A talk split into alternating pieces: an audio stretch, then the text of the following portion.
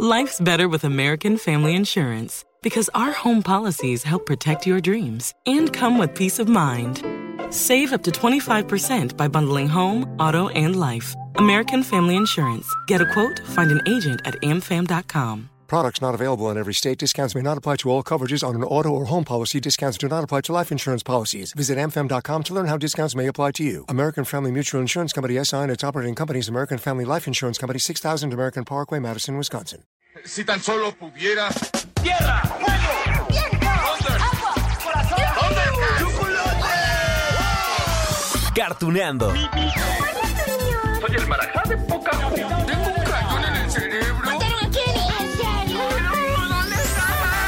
Cartuneando.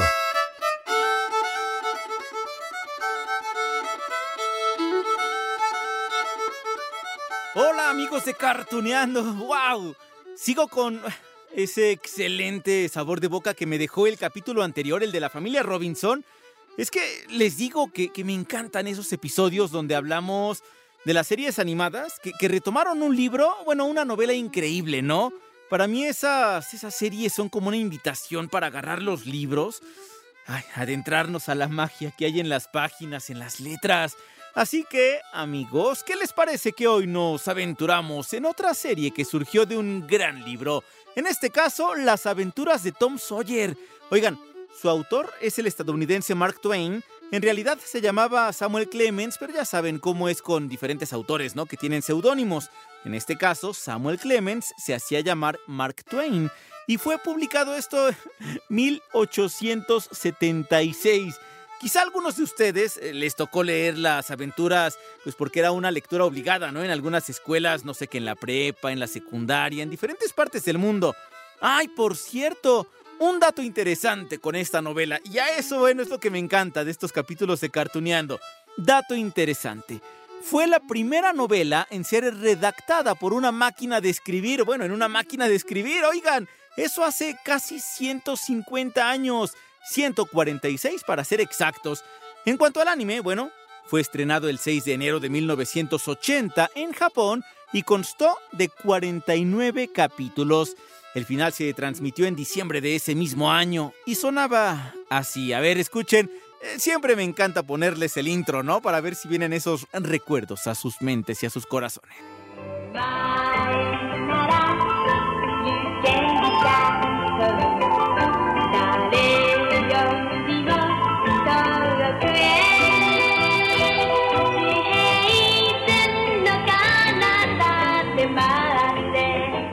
Pero bueno, amigos de Cartuneando, ¡stop! ¡Alto! ¡Alto a la música! Paremos un poco el carro.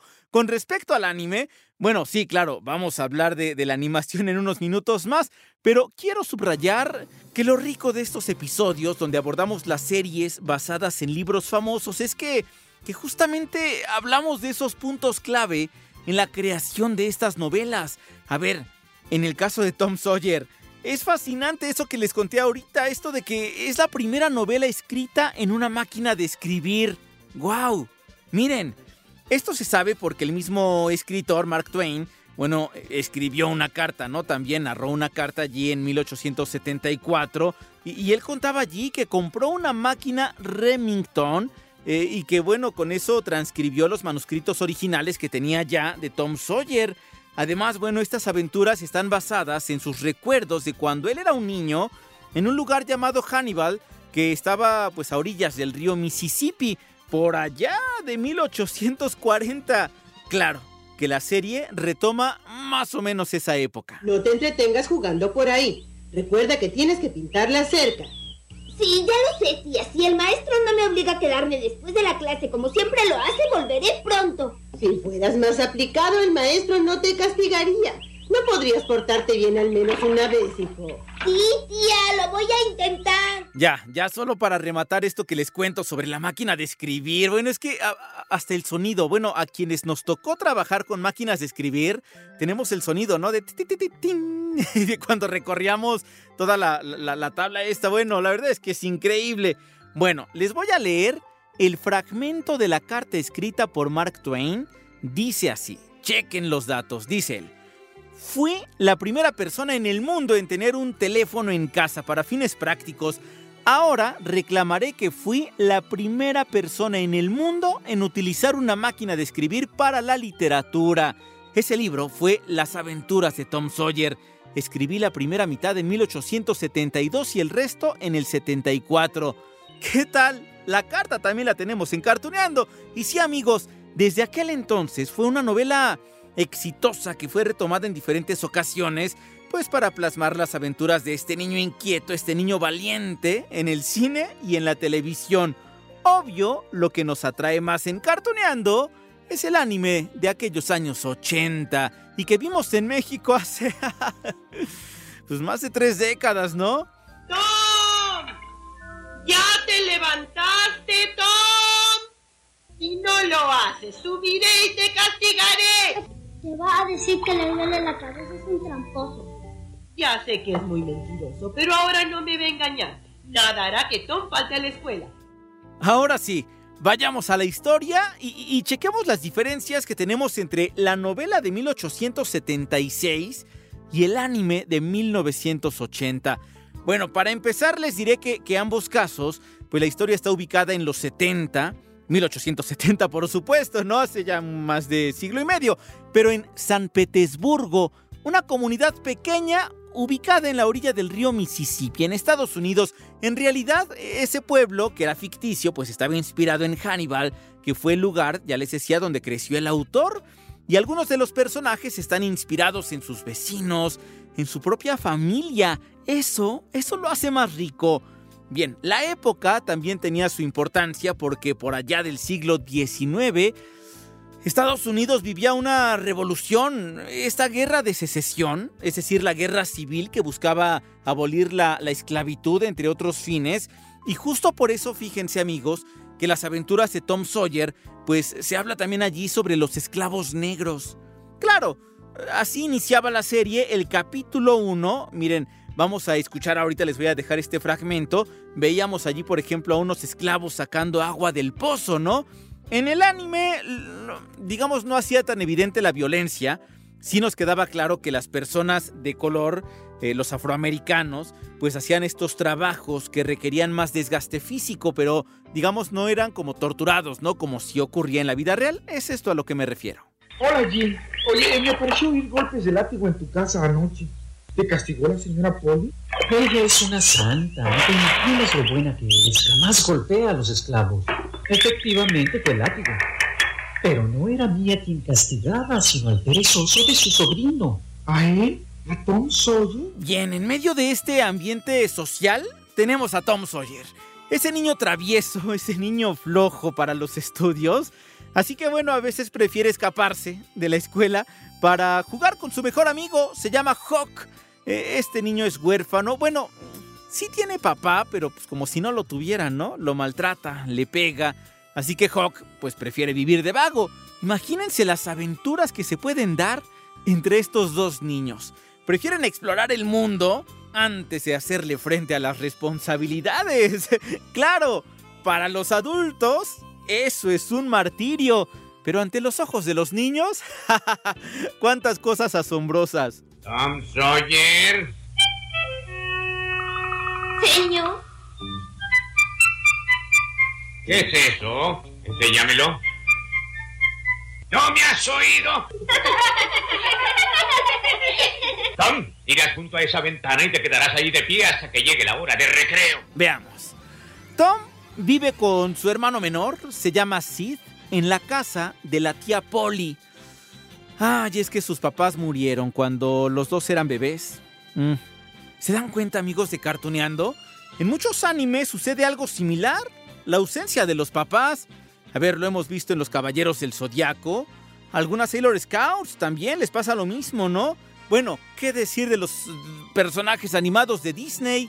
O les falta mamá, o les falta papá, o les falta ambos casos. ¿No se han dado cuenta? En algún momento lo platicaremos, ¿no? Pero a Tom Sawyer, pues sí, vivía con, con la tía Polly, con su hermano Sid. No, eran muy diferentes entre uno y otro, ¿no? Sid sí era más estudioso y responsable.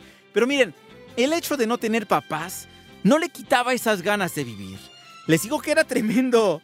Es más, ¿Qué les parece que recordamos pues algunas de esas formas ingeniosas de ver la vida?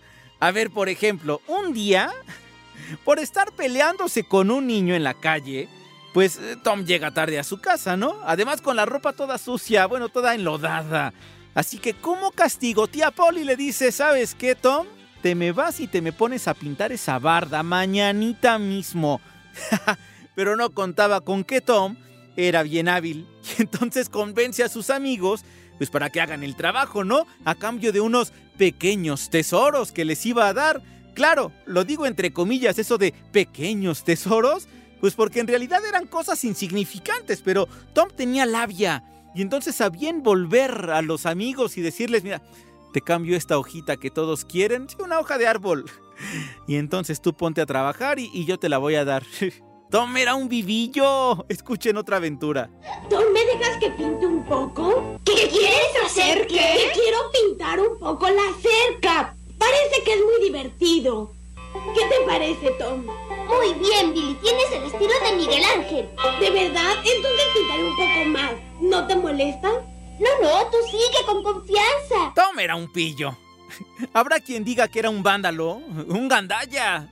Pero lo cierto es que también tenía su corazoncito. Lo que pasa es que al pueblo de San Petersburgo llegó un juez con toda su familia y allí estaba Rebecca Thatcher, Becky. Becky era una niña rubia de la cual se enamora Tom. Bueno, de hecho en el libro nos cuentan que los dos se besaron para comprometerse, ¿no? Eran niños, pero ya saben, a ver, ¿quién no participó en una kermés y se casó? bueno, pues por allá de 1860 y tantos se besaban para comprometerse. El problema es que había otra niña que se llamaba Amy Lawrence. Era una chica originaria de San Petersburgo y también le gustaba a Tom. Mm, les digo, era todo un pillo, vivillo. Y ahora voy a presentarte a una nueva compañera, Rebecca Thatcher. Él es Tomás Sawyer, un niño travieso cuyo mal ejemplo no debes seguir jamás. No Ve por tus cosas, niño maleducado. Hoy es un buen día todo. Qué suerte poder sentarme al lado de la niña que me gusta. En la serie, amigos, veremos todo tipo de aventuras de Tom Sawyer. Pero al igual que el libro, hacen énfasis en los episodios que tienen que ver con el indio Joe. Un tipo malo. En el pueblo le tenían miedo porque es que ese, ese sí era un malhechor. A él lo conocimos en el episodio 10 del anime. Por cierto, ya les dije, tiene 49 capítulos y todos los pueden ver en YouTube. Desde un principio, el indio Joe se deja ver como un hombre violento. Lo movía a la búsqueda de un tesoro. ¿En qué lugar puede encontrarse ese tesoro? Hmm, No lo sé exactamente. Inténtalo, haz memoria. Si conseguimos encontrarlo, seremos los hombres más ricos del mundo. Sí, sí, sí, estoy intentándolo, pero todo es inútil, yo. No. Haz memoria.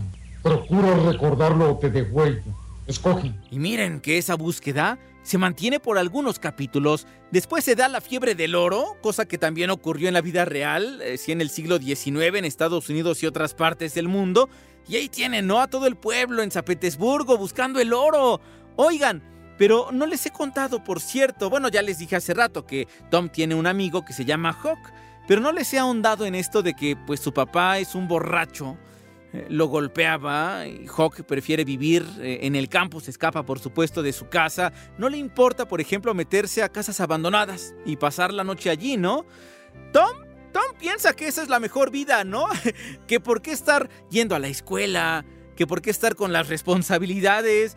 Pero claro, no todas las aventuras de Tom y Hawk tienen un final feliz y divertido.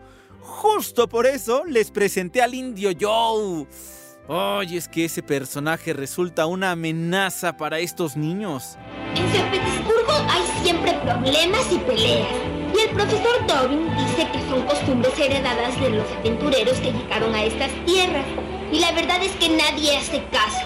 Casi toda la gente que vive aquí es muy buena, pero también hay indeseables como Joe el indio o como Bob Potter. Les decía que el indio Joe buscaba un tesoro. Y eso lo saben Tom y Hawk. Ellos veían esta búsqueda más bien como una aventura de piratas, ¿no? Como algo divertido. ¡Ah, vamos por un tesoro! No sabían en los problemas que se iban a meter. Miren, En el libro hacen más descripción de esto, les voy a contar, claro, pero primero nos vamos a remontar a aquella ocasión en la que Tom y Hawk deciden fingir su muerte, o sea, a ese grado querían escapar de las responsabilidades, ¿no? Estaban hartos de los adultos que les decían qué hacer, a qué hora hacer, dando órdenes, y entonces fingen su muerte. Ellos, bueno, se van supuestamente a una isla y, pues allí van a pasar su vida, pero digamos que su plan se les sale de las manos. Mm, en algún momento Tom decide regresar a su casa por unas cosas, ¿no? Y se da cuenta que su tía Polly la está pasando muy mal, muy mal. Prepararemos el funeral. ¿Quieres decir que si el domingo no han aparecido? Hay que estar resignados. Señora Polly, no se desespere, no remediará nada con eso. Buenas noches, María. Adiós, señor Colin. Hasta mañana, nena. Bueno, cuando estaban allí en esto de, de fingir mi muerte, pues Tom se entera un poquito más también de esa búsqueda del tesoro del indio Joe. Pero cuando regresa a casa, ya cuando pues ve que a la tía está pasándola muy mal y dice, ay, perdón tía, no, no estaba muerto, estaba de parranda literalmente. Bueno, después de fingir su muerte, las aventuras de Tom no paran. Digamos que regresó a casa pero con más ímpetu por la adrenalina, por el peligro, con esa búsqueda del tesoro.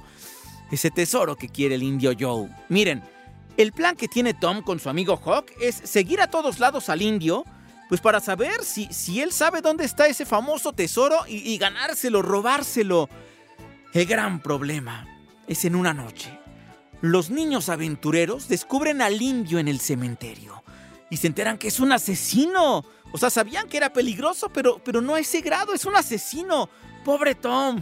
Ahora sí que tiene miedo, ¿no? Porque sabe que el indio le puede hacer daño a él y a su familia. Ha sido horrible lo que ocurrió esta noche. Tenemos que olvidarlo por completo si no queremos que yo, el indio, nos mate. Siento una cosa extraña aquí en el estómago. Desde que asesinaron al doctor Robinson tengo horribles pesadillas. Veo a todas horas aquella navaja llena de sangre. Total que los últimos 10 capítulos del anime están enfocados en la búsqueda del tesoro y esa forma en que Tommy Hawk pues tenían que, que protegerse del indio Joe. Saben, saben que ese hombre es un peligro para sus amigos, para la familia, para todo el pueblo. Y de hecho recurren al comisario de San Petersburgo para que les ayude a capturar a Joe. Por fin el comisario se decidió a levantarse de la silla y encaminarse hacia la mansión de los fantasmas. Sin embargo, tanto Hawk como yo estábamos seguros de que no lo encontraría. No hago más que preguntarme dónde se habrá escondido Joe el indio con ese enorme tesoro. La última aventura que nos cuentan en el libro y, en la serie pues es precisamente sobre el tesoro. Estaba escondido en una cueva. Y cuando Tom entra en ella, se pierde, se pierde primero con Becky, ¿no? Eh, bueno, él pensó que jamás saldría de ese lugar y lamentaba todas las travesuras que le había hecho a la tía, a la maestra, a sus amigos, a su hermano. Esas reflexiones que le llegan a uno cuando uno piensa que ya es el final, ¿no? Y entonces, bueno, para acabarla, estaba Tom en esa reflexión sobre su vida y entonces ve entrar a la cueva al indio Joe. ¡Qué miedo! ¡Qué miedo! Y así lo relata el mismo Tom. Poli, tenías razón.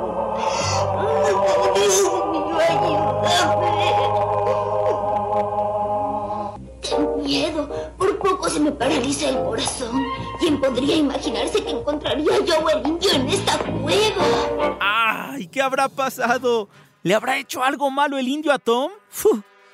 El peligro fue bastante, pero por fortuna Tom Sawyer salió bien librado. Y no solo eso, amigos, sino con el tesoro. ¡Ja! Era muchísimo oro.